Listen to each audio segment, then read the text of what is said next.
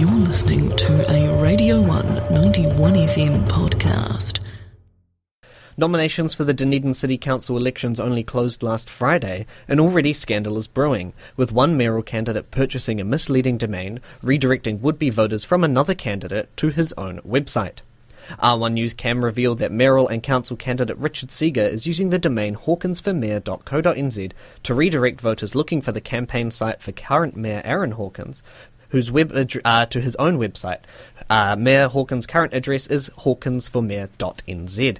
Richard Seeger is listed as the owner of the domain on the New Zealand Domains Names Commission's website and is listed as having owned the domain since the 29th of July.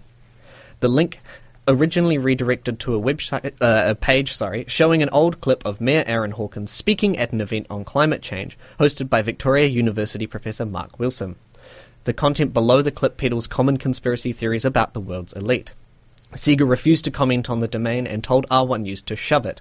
After Seeger was approached for further comment, the domain, uh, sorry, for that comment, the domain now redirects to an article on his blog about R1 News. This comes after a member of the New Zealand Young Nats was found to own the domain efesocollins.co.nz, which was set to redirect to the website of Auckland mayoral candidate competitor Leo Malloy, who dropped out of the Auckland mayoral race last week. The race for the Auckland mayoralty is heating up with candidates in a spat over a website domain mystery. Anyone clicking on efesocollins.co.nz or craiglord.co.nz is taken to a site showing the profile of rival candidate Leo Malloy. This move was described as not ethical but not illegal by the electoral officer for the Auckland City Council elections. This domain has since been transferred to the Efeso Collins campaign.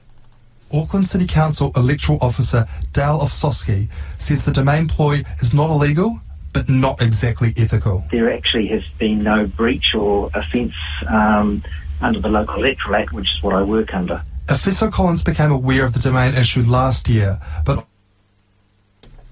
Hawkins told R1 News that he was not aware of this domain but had passed it on to the electoral officer for the Dunedin City Council elections to deal with.